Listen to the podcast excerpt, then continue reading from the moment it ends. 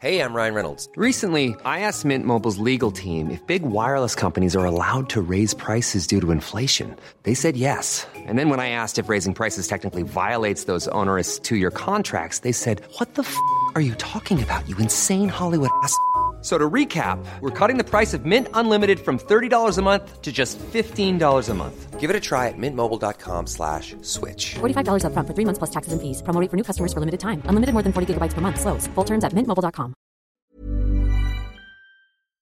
L'Entertainment Lab by Newton Studio, c'est le podcast cent pour cent Brain Entertainment. Créatifs, responsables de marque, directeurs de plateformes technologiques, Pure Players Entertainment et Communicant trois point zéro nous partagent leur point de vue sur l'avenir des marques et du divertissement à l'ère digitale. Ce podcast est animé par Alexis Ferber. Alors bonjour à tous, on est ravis d'accueillir Anthony Chenu qui est chargé de communication à l'action culturelle et éducative de l'Arc de Triomphe pour le Centre des Monuments Nationaux. Bonjour Anthony. Bonjour. On est ravis de t'accueillir pour, pour ce podcast qui va être un peu sous l'angle de, de l'événementiel puisque donc tu t'occupes de la promotion de, de l'Arc de Triomphe. Est-ce que tu peux nous dire en quelques mots ton parcours et comment tu en es arrivé à, à rencontrer ce monument ? Alors à l'origine, je suis diplômé d'un master recherche esthétique et histoire du cinéma que j'ai obtenu à Rennes deux et j'ai aussi étudié euh, pendant mon parcours la communication politique, la communication des institutions culturelles et du patrimoine. Et c'est mes expériences professionnelles, notamment après la formation en, en, en cinéma, au Mont-Saint-Michel notamment, qui est un monument du Centre des Monuments Nationaux, qui m'a fait entrer progressivement dans cet établissement public. D'accord. Pour le Mont-Saint-Michel, tu étais déjà sur l'action de communication tu Alors peux... j'étais plutôt sur la médiation au Mont-Saint-Michel, mmh. euh, c'est ce que j'ai fait pendant plusieurs saisons, et ensuite euh, un poste s'est ouvert à l'Arc de Triomphe, et c'est comme ça que je suis arrivé ici. D'accord. Alors si on prend l'Arc de Triomphe, pour ceux qui ne connaissent pas, est-ce que tu peux nous parler un peu de l'histoire de ce monument ? Alors oui, c'est un monument qui est situé dans le huitième arrondissement de Paris, donc au bout de l'axe historique de Paris, sur les, sur les Champs-Élysées. C'est un monument qui a été voulu à l'origine par Napoléon Ier, mmh. au lendemain de sa victoire à la bataille d'Austerlitz, donc décembre dix-huit cent cinq. La première pierre sera posée le quinze août dix-huit cent six. Et il va falloir trente ans pour le construire, puisque en fait, Napoléon, quand il va quitter le pouvoir, euh, il va, entre guillemets, léguer ce projet à ses successeurs qui seront euh, des, des rois, Louis dix-huit, Charles X, et il sera terminé par Louis-Philippe en dix-huit cent trente-six, cette fois-ci plus en l'honneur nu- uniquement de Napoléon, mais à la gloire de la Révolution française et de l'Empire, du Premier Empire. D'accord. Donc il a, il a quel âge, du coup l'arrière... Il a cent quatre-vingt-cinq ans. Et donc, qui l'a construit exactement ? Alors, c'est Napoléon qui l'a décidé, qui a voulu l'ériger. Ouais. Le premier archi- architecte, c'était Jean-François Thérèse Chalgrin. D'accord. Et ensuite, différents architectes vont se succéder jusqu'à, jusqu'au dernier, Guillaume Abel Blouet, euh, pour le Louis-Philippe. Alors, je crois que donc, l'Arc de Triomphe a un statut un petit peu à part dans l'univers des monuments nationaux. C'est l'occasion de parler un peu de ce centre des monuments nationaux et de comment, quelle a été l'actu qui a finalement fait qu'ils l'ont à un moment singularisé.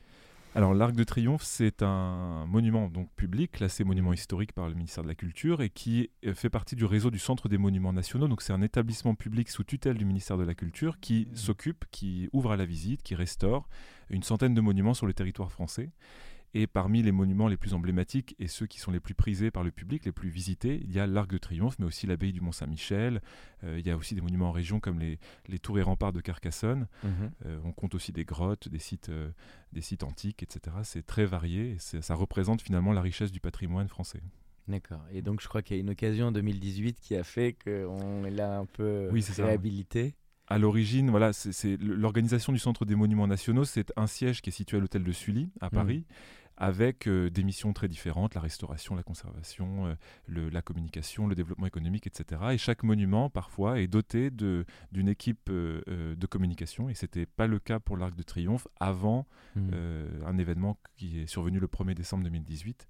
Euh, donc c'était le, le, le, le saccage de l'arc par les, mmh. les gilets jaunes, en tout cas en marge de la manifestation des gilets jaunes. Et donc c'est là sans doute que ça a accéléré l'idée de, de promouvoir davantage ce monument-là avec une équipe locale. Comment c'est géré dans les autres pays, les monuments nationaux ? Il y a aussi des organismes d'État ou comment ça se passe ? Alors c'est gén... très varié. Souvent en Europe, c'est des ministères de la culture ou, ou mmh. euh, des institutions similaires à ce, à ce ministère de la culture.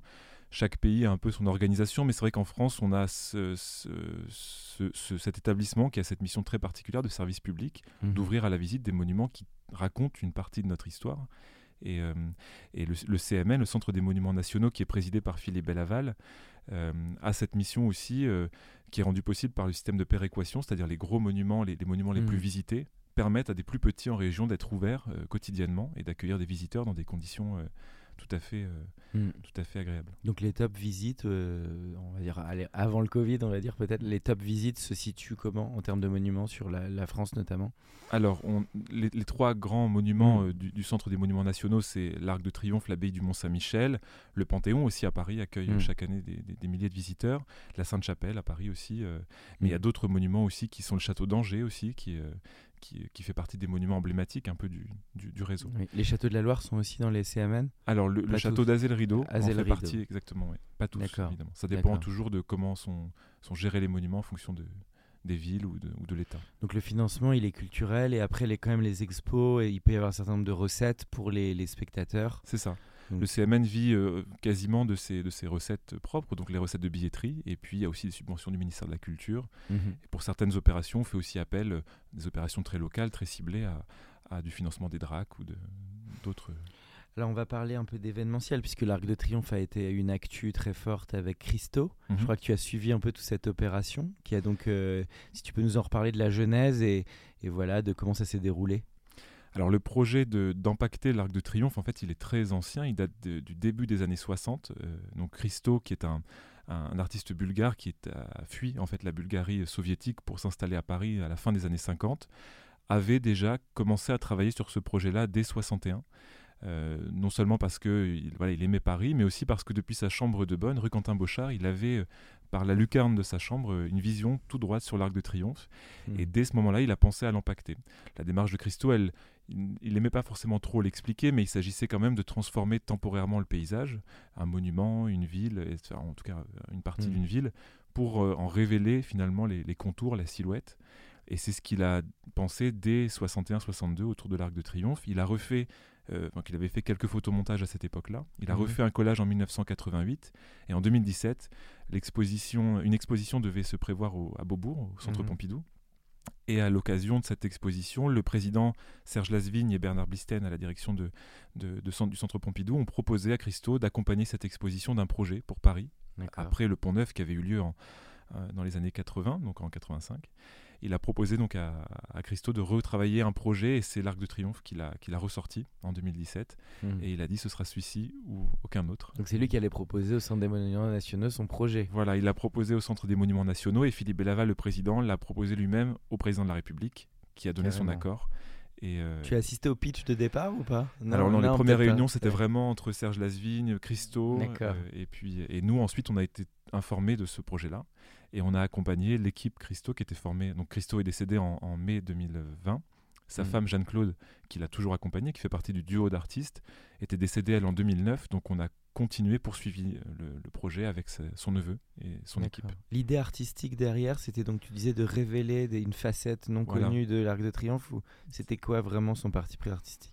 Il, il a toujours veillé à ne pas trop en dire sur sa démarche. Il disait que c'était une démarche qui n'était pas forcément utile, qui était, là, qui était oui. temporaire aussi, créative. Euh, créative, temporaire, et qui devait disparaître. Et surtout, euh, que la matière qui était utilisée pour la réaliser devait être intégralement recyclée. Il avait une conscience déjà très tôt euh, de la biodiversité, de la, mm. de, du développement durable, et cetera. Donc tous, tous ces projets ont été recyclés. Et l'idée, c'était vraiment de masquer temporairement un élément pour mieux le révéler, pour mieux en souligner les, les, les silhouettes.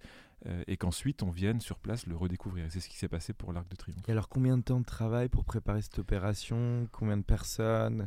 Comment ça s'est monté tout ça ? Alors si on remonte aux origines, effectivement, donc je vous l'avais dit, c'est mmh. dix-neuf soixante et un soixante-deux pour la, le, le premier projet, le, la première idée. Ensuite, depuis deux mille dix-sept, quasiment, le projet est en discussion. Ensuite, l'équipe s'est constituée progressivement. On va dire que ça fait deux ans à peu près qu'on travaille, euh, qu'on travaillait d'arrache-pied sur ce projet-là. Il a au total convoqué plus de mille personnes, ah oui. euh, donc il y a mille personnes qui ont travaillé, mais c'était des, des métiers très différents. Il y a eu des, des ingénieurs, il y a eu des charpentiers, il y a eu des, mmh. des maçons, des équipes de médiateurs, et cetera. Et puis l'équipe du, du Centre des Monuments Nationaux. C'est la première fois en fait que Christo développe un projet en partenariat si étroit avec un, un, un établissement. Ou une... mmh. Et donc c'était pour nous un honneur en fait de, de, de poursuivre ce projet-là malgré la mort de, la, de l'artiste. Et la mairie a aussi soutenu, j'imagine. Il y a Paris un sponsoring a... assez fort. Exactement. Le, le, le cœur du projet, c'est vraiment l'équipe Christo, le Centre des Monuments Nationaux et le Centre Pompidou pour son, son, son aide et son, euh, sa présence dès l'origine.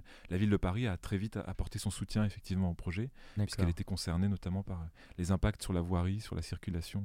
Tu peux communiquer, ça... on communique sur les budgets d'une telle opération ou oui, c'est, bien sûr, oui. c'est, c'est quoi Tout le budget d'une ouais. telle opération, ça, ça représente quoi? Alors pour, pour l'équipe, euh, donc il y a effectivement une, une, une fondation Christo, il y a une, une société qui, en fait, qui, euh, qui, qui a, que l'artiste en fait, a, a, a pu financer grâce à la vente de ses œuvres préparatoires.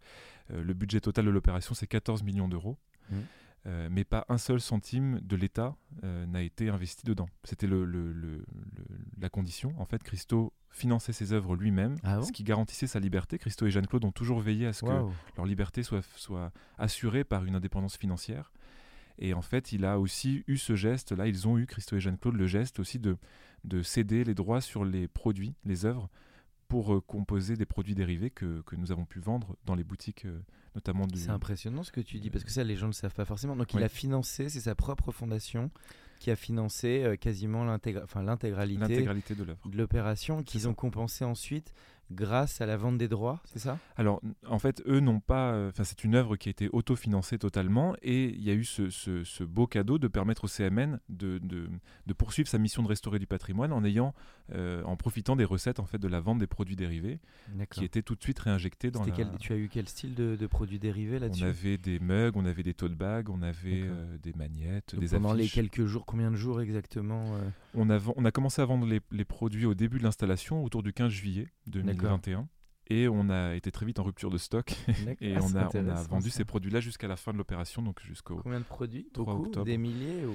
bah on a alors j'ai pas les j'ai pas les chiffres en tête mais c'était oui c'est ça c'était des, plusieurs centaines de, de, de milliers d'exemplaires euh, pour la, la totalité et ensuite voilà on a dû euh, réapprovisionner régulièrement les boutiques. En, en tout cas, c'est intéressant produit. ce que tu racontes, parce qu'il y a aussi du, donc, du licensing derrière cette opération, ça, oui. qui était assez moderne, parce qu'en plus, c'est l'artiste lui-même qui l'a, mmh. qui l'a, qui l'a financé. Et donc, pas de, pas de mécène, pas de marque partenaire. Non. Donc ça, pas de financement original. privé, public, au-delà de la, du financement de, de l'artiste. Alors évidemment, c'est par la vente de ses œuvres. Donc c'est évidemment des collectionneurs qui ont acheté les œuvres, ce sont au préalable, hein, mmh. ce qui a permis en fait de réunir le budget pour, pour, pour financer le, l'œuvre. Et tout a été recyclé. Donc c'est aussi ça la, la vente des toiles, parce qu'il y avait quand même vingt-cinq mille mètres carrés de toiles, mmh. trois kilomètres de cordes sur le monument. Toute cette matière-là a été revendue pour être recyclée. Et c'est ce qui contribue aussi ah, au modèle ça. économique de Christo et Jeanne-Claude. C'était unique. D'ailleurs, Harvard avait fait une étude sur eux, puisque c'était des artistes qui s'autofinançaient sur des budgets colossaux. Donc, c'était un exemple. Impressionnant. D'autres artistes sont sur ce modèle ? Peu, non ? C'est assez original, je trouve. On n'en connaît pas beaucoup, non, effectivement, sur ce modèle-là. Mais c'est ce qui garantissait leur, leur liberté. C'est marrant parce que c'est pas trop ressorti, je trouve, dans les médias. Non, non, c'est ce qui est dommage c'est... parce que c'est intéressant de savoir ça, je trouve. L'œuvre, elle a fait polémique et mm. on s'attendait à ce qu'il y ait cette polémique-là, c'est normal. C'est, c'est tout à coup une œuvre d'art dans l'espace public, c'est rare maintenant qu'on Pourquoi en voit... finalement ça a fait polémique ? Parce que les gens se sont dit « Ah oui, pourquoi c'est, cette dépense, machin, c'est tout ça ?» Pourquoi cette dépense ? Pourquoi masquer l'Arc de Triomphe aussi ? Mais on s'est rendu compte très vite que ces, ces personnes qui s'interrogeaient sur l'œuvre, alors c'est légitime hein, forcément mm. de, d'avoir une réception de l'œuvre différenciée, mais... Beaucoup de gens se demandaient pourquoi on faisait ça en fait, pourquoi cacher l'Arc de Triomphe. Mmh. Et finalement, quand l'œuvre a été en place, tout, tout ces, toutes ces polémiques-là ont été euh, un peu mises en, côté. de côté. On a plus, on les a plus beaucoup entendues et, au profit de messages très positifs sur l'œuvre, sur l'expérience que les gens avaient vécue sur place, mmh. qui était quand même unique. C'est très rare en fait de partager une émotion collective aussi, aussi forte autour d'une, oui. d'une œuvre d'art. Et puis pour Paris, c'était un très beau symbole. Pour Paris, c'était un beau symbole. C'était le deuxième projet. C'était Paris, la seule ville au monde dans, lequel, dans laquelle Christo et Jeanne-Claude ont, ont créé deux œuvres. Donc c'était assez unique. Et des gens sont venus du monde entier. Alors déjà que l'Arc de Triomphe accueille des publics du monde entier, jusqu'à soixante-dix pour cent des publics accueillis chaque année. Et c'est, ça, ça s'élève à un million sept cent mille visiteurs. Mmh. soixante-dix pour cent sont des publics étrangers. On a... multiplié malgré la, la, la pandémie là, euh, cette, cette proportion puisque des gens sont venus du monde entier pour voir, pour voir l'œuvre sur place. Et alors quid de la vente des droits ? Parce que quand il y a une opération comme ça, elle est très médiatisée, tous les J T repassent les images, et cetera. Ça, tu vas, c'est un petit point un peu légal, mais quand sur les monuments nationaux, est-ce qu'il y a une, un, une cession de droits quand des médias rediffusent ou est-ce que c'est... on va dire transparent parce que c'est dans le domaine public. Mmh. C'est, c'est ça la, la règle ? Alors de l'Arc de Triomphe, on ne détient pas, nous, l'image du monument qui serait prise depuis la voie publique. C'est, donc on, on, est, on veille simplement, nous, à ce que le monument soit respecté dans sa oui. dimension mémorielle, et cetera. Mais l'œuvre elle-même était faite pour être vue par tout le monde euh, au même moment. Donc il n'y a pas de, y a, y avait pas de, de, de vente ou de cession de droit. Pour, euh... Après, l'exploitation, si c'est pour des reventes commerciales, et cetera, ça doit faire l'objet effectivement d'une demande d'autorisation. Mmh.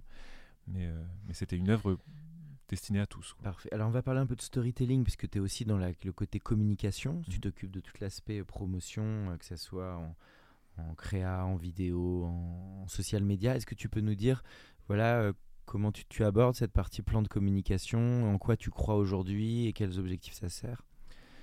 Je pense que quand on travaille pour des, des monuments, des musées, mais particulièrement pour des monuments où l'expérience est au cœur de, de, mmh. de ce qu'on vend. En fait, on vend une expérience de, de visite. D'ailleurs, l'aspect commercial n'est pas forcément le premier auquel on pense. Nous, notre mission, c'est vraiment de transmettre du contenu, c'est-à-dire euh, quel est ce monument-là, euh, qu'est-ce qu'il raconte de nous, de, de, du mmh. passé, du, du, peut-être même du futur, aussi de l'actualité, puisque l'Arc de Triomphe, c'est toujours un monument au cœur de l'actualité euh, publique, de la vie publique. Mmh. Et, et c'est vraiment une communication qui est basée sur la diffusion de contenu, presque de la médiation en fait.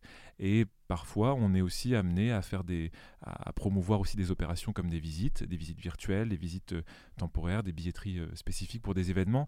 Après, vraiment à l'Arc, on, on est, on est sur une mmh. dimension très... Euh, Très, très contenu, très médiation aussi. Quand tu dis médiation, tu veux dire euh, qu'il n'y a, a pas que le côté faire vendre pour une expo, mais il y a le côté symbolique euh, voilà. et faire créer tout un univers autour de, du monument. C'est, l'Arc de Triomphe, c'est un monument qu'on connaît tous, on mmh. l'a tous en tête, on connaît la silhouette, on le voit sur le, le, le fond d'écran du J T chaque soir à la télévision, mais très peu de gens savent ce qu'il raconte vraiment, même moi avant d'y travailler, avant de, avant de, de commencer à travailler pour lui. Pour lui.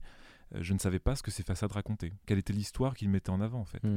Et donc d'être aussi emblématique, d'être aussi populaire et d'être si méconnu, finalement c'est un peu le défi qu'on a, c'est-à-dire qu'il faut sans doute mieux le connaître, mieux se l'approprier, et des œuvres comme celle de Christo favorisent aussi ce, ce retour, ce regard qui tout à coup revient sur le monument de manière ciblée. On n'avait pas vu cette sculpture là sur ce pilier, et cetera. Donc nous, c'est vraiment comprendre mmh. mieux quel est le rôle. On le voit aussi à chaque cérémonie nationale. Oui, euh, voilà, le soldat inconnu euh, qui, qui se passe quand même là-bas. On a tendance en plus à le résumer au soldat inconnu. Alors c'est vrai que c'est une dimension extrêmement importante pour le monument, mais de manière... Euh, Euh, séparé, scindé, ce monument est au- a aussi une histoire avant le soldat inconnu mmh. et, et qui, euh, qui, qui est racontée sur ses façades à l'intérieur aussi. Euh, Parce que comment tu résumes, enfin c'est toujours un peu dur de, d'interpréter, mais quand mmh. le, finalement il y a eu Napoléon, il y a eu ensuite, la, t'as parlé de la Révolution, il y a jusqu'au soldat inconnu, qu'est-ce que tu, quel serait le mot qui, qui tu associes finalement à ce monument, enfin, ou en tout cas comment tu l'interprètes? Alors c'est Arc de Triomphe, mais... Mmh. Bon, le mot triomphe est peut-être un peu... Oui, oui, c'est, des, c'est une formule qui, qui colle bien à ce type de monument, puisque c'est des monuments sous lesquels... Un peu plus germanique que française, peut-être. Voilà, on, on, on, c'est des monuments sous lesquels on défile à l'origine quand on rentre du combat victorieux. Oui. Donc on rentre dans les villes par des arcs de triomphe. Depuis l'Antiquité, c'est comme ça. Ce mmh. monument-là, en fait, c'est un témoin, un grand témoin de notre histoire, puisqu'en fait, il a été voulu par un empereur, il a été continué mmh. par des rois, il a été terminé donc, par un roi... citoyen, Louis-Philippe, mmh. est célébré aujourd'hui par la République. Donc en fait, il porte... Il a passé toutes les époques euh, et les, les modèles euh, d'État euh, par lesquels sont, est passée la France. À travers lui, on peut raconter euh, plus de deux cents, enfin près de, près de deux cents ans d'histoire, de la Révolution française jusqu'à nos jours en fait. On peut, oui, on, puis il ça. Est quand même sur l'avenue des Champs-Élysées qui est, qui est l'une des, quand même, ce qu'on dit souvent, la plus, la plus belle avenue du monde. C'est ça. Et chaque fois, il est donc ce monument historique, il est un monument culturel pour son intérêt aussi euh, architectural, et cetera. Son, c'est un monument touristique, c'est un des plus visités de Paris, mmh. et puis c'est un monument aussi qui est un monument populaire au bon sens du terme, c'est-à-dire chaque fois qu'une émotion traverse le pays, une victoire à la Coupe du Monde, mmh. on se réunit autour de lui. Donc la communication de l'Arc, c'est un peu aussi faire avec ce qui nous dépasse en fait, ce qui fait que ce monument-là est toujours un monument totem, emblème, un monument populaire. Quand c'est la Coupe du Monde, par exemple, notre communication va se tourner vers, vers la Coupe du Monde et, et tenter mmh. de retransmettre aussi les coulisses. Les gens aiment beaucoup, euh, sur les comptes de l'Arc, euh, vivre les coulisses, vivre les cérémonies de l'intérieur. Une photo qui mmh. serait prise euh, sous un autre angle que celui de la télévision, et cetera. Ça plaît beaucoup en général à nos, à nos publics. Alors tu parlais des contenus tout à l'heure. Toi, quel style de format, euh, dans quel style de format tu crois euh, sur l'avenir? euh, Je sais pas, ça peut être des formats vidéo, des gifs animés. Quel, quel, qu'est-ce, qu'est-ce que tu aimes bien comme style de, de contenu? On a, je crois que le, le, le confinement, la pandémie nous a forcé à nous diversifier dans les contenus. Avant, on était sur des contenus très, euh, sur Twitter par exemple, on mmh. était très dans des, dans des éphémérides, dans des, dans des partages d'archives, et cetera. Pendant le confinement, on a dû créer des rendez-vous réguliers sur les réseaux sociaux, soit mmh. sur Instagram ou sur euh, Twitter. Pour Donc nous. Sur la page du C M N. La page de l'Arc de, de Triomphe. De l'Arc de Triomphe spécifiquement. C'est ça. Il a mmh. ses comptes euh, autonomes. Mmh. Et c'était des threads. On développe une histoire sur euh, dix ou enfin, même moins, moins de dix tweets. On raconte une histoire euh, découpée. Mmh. On pouvait faire aussi des lives. On a fait beaucoup de directs sur les réseaux sociaux. Euh, des directs qu'on découpait thématiquement, et cetera. Mmh. Euh, ça, ça marchait beaucoup pendant la pandémie. Euh, après on a fait aussi euh, des formats plus longs du podcast. On s'est dit que c'était l'occasion aussi de créer du contenu long mmh. avec une équipe, parce que j'encadre aussi une équipe d'animateurs du patrimoine, donc qui sont mmh. là pour faire des conférences au quotidien sur place. Et donc on a créé des podcasts sur des sujets un peu insolites, du genre les femmes et l'Arc de Triomphe par ah. exemple, c'est, on s'y attend pas. Okay. euh, Révolte et révolution, les animaux, la faune et la flore de l'Arc de Triomphe. D'accord. Et là on travaille sur les mythes et légendes aussi, donc c'est des... avec des petits tags, des, des... C'est comment, comment ça se propose, quel style de format tu as dans le podcast? C'est des, des émissions d'une heure à peu près, mm-hmm. avec des petites chroniques, chacun travaille sur une chronique ou un aspect du monument, et ensuite on se, on se retrouve tous et on enregistre ça. Ça fait des émissions parfois un peu plus longues qu'une heure, parfois un peu plus courtes. On essaie de mettre un peu d'archives aussi dedans, euh, et puis on a parallèlement au podcast développé des petites web émissions aussi, alors des petits clips sur les réseaux mmh. sociaux pour présenter une sculpture, un aspect du monument, et des web émissions un petit peu plus longues, euh, des formats de vingt minutes à peu près, où on parle de tous ceux qui ont agi sur la construction de l'Arc de Triomphe dans l'histoire, Napoléon, les architectes, et cetera.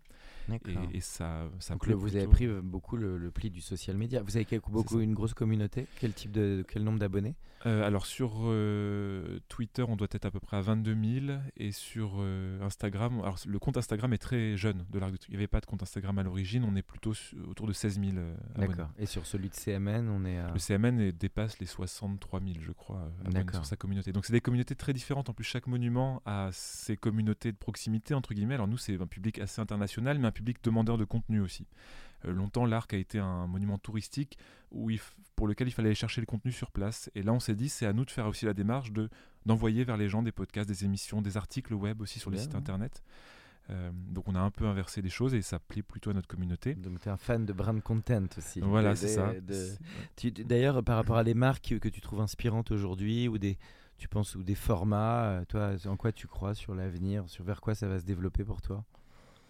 Alors, je ne sais pas si je, je, je me suis arrêté sur des formats. J'ai l'impression que je suis un peu perméable à tout ce qui se fait. Mmh.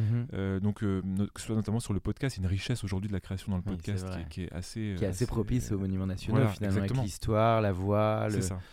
Les, les podcasts que tu préfères, toi, sont, sont plus narratifs, parce que c'est vrai que les podcasts, on n'en est qu'au début. On mmh. peut imaginer demain des comédiens, des récits, des...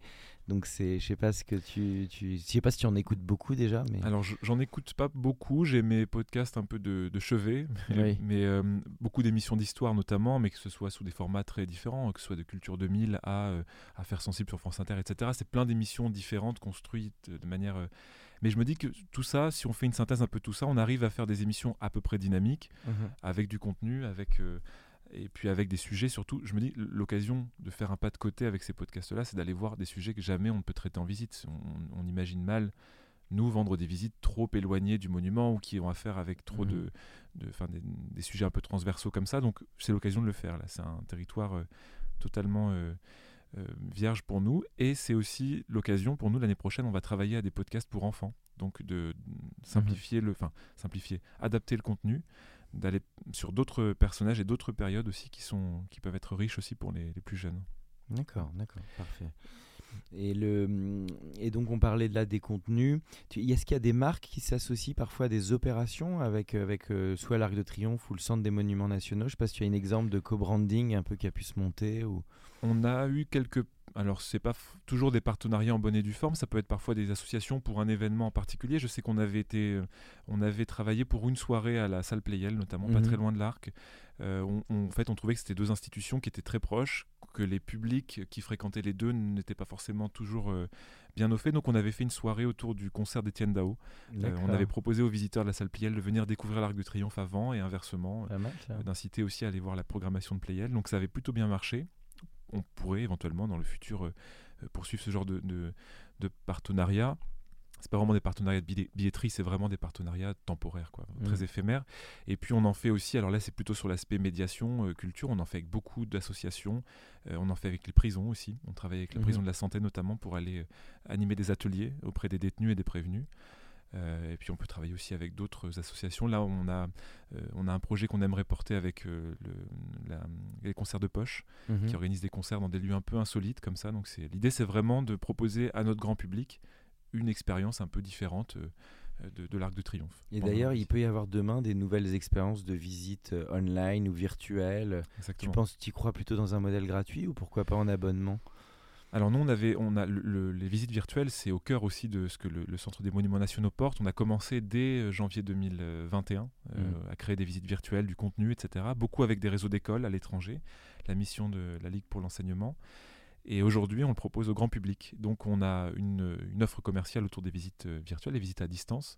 Ce qu'a fait euh, la Grande Galerie de, de l'Évolution aussi. C'est ça, avec une, ex, une expérience euh, spécifique. Et nous, au sein du C M N, on peut bah, suivre un programme de visite qui va de l'Arc de Triomphe au euh, Château d'If, euh, près de Marseille, euh, qui va aussi à Zé-le-Rideau. Enfin, mmh. on, voilà, on, peut, on a des programmes très... Et un parcours. Voilà, un parcours qu'on peut, qu'on peut faire. Et on fidélise aussi nos publics euh, sur des nouveaux formats comme les visites à distance. Et ça, on, je, je, j'y crois... assez puisque mmh. on l'a vu, il y a eu un... on est allé même dans des EHPAD, on mmh. s'attendait pas à ce que ah des ouais. EHPAD nous contactent pour des visites virtuelles, et c'est vrai que c'est des publics qui sont en demande parce qu'on n'a pas forcément les, les moyens ou les possibilités de se déplacer à Paris, et donc on s'est on s'est on s'est comment ils se connectent, c'est quel mode finalement de connexion dans un cas comme ça ? C'est... Alors on utilise des plateformes de alors soit de de, de, de streaming comme enfin ou de ou de diffusion de flux comme Zoom, on D'accord. utilise ça au tout début, et là on est en train de travailler à l'Arc de Triomphe avec une technologie euh, particulière qui est mise en, en place par Orange et I D View. Oui. Donc on est en train de travailler là justement sur, sur l'immersif en du fait. trois cent soixante en direct, c'est ça. Ah, parce on... qu'on a parlé justement avec la responsable des contenus d'Orange mmh. qui nous a parlé de oui de toute cette euh...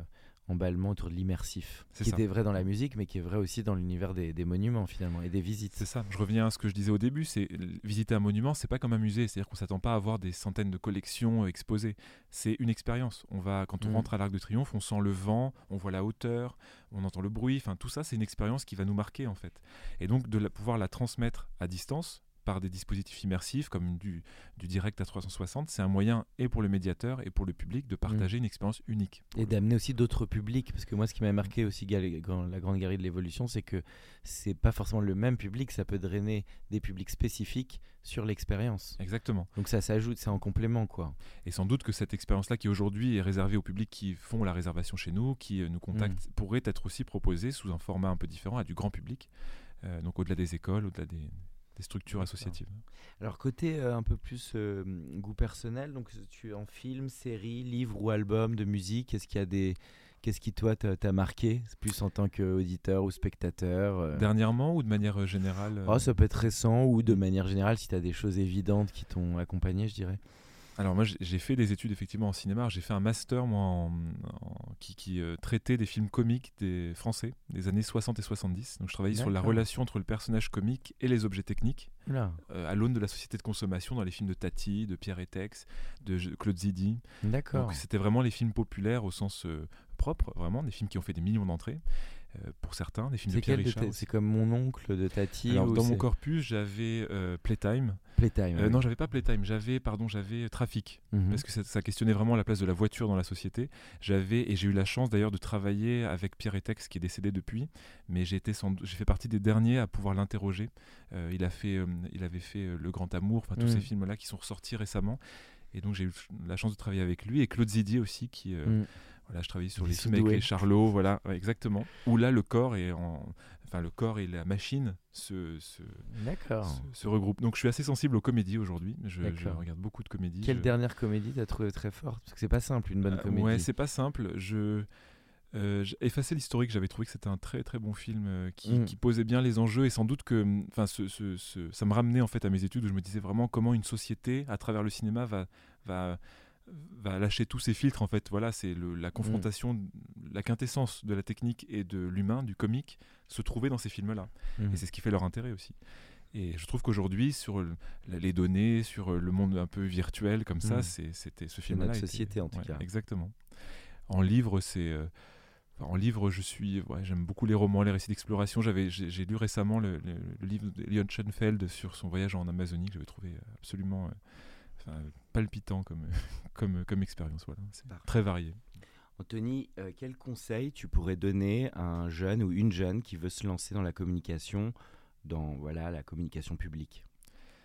Alors, pour ce qui est des monuments, ou en tout cas des, des, des, enfin, d'un objet culturel qu'on, qu'on aurait à promouvoir par la communication, ce serait sans doute de rester curieux, éveillé, sensible à son sujet, à son objet, et surtout de, de, de rester ouvert aussi à ce qu'il peut nous apprendre. Parce que si, si on se sent trop investi, trop sûr de soi, notre communication devient euh, moins, moins bonne, moins percutante sans doute. Donc il faut rester animé par ça et sans doute évoluer quand on se sent un peu à l'étroit.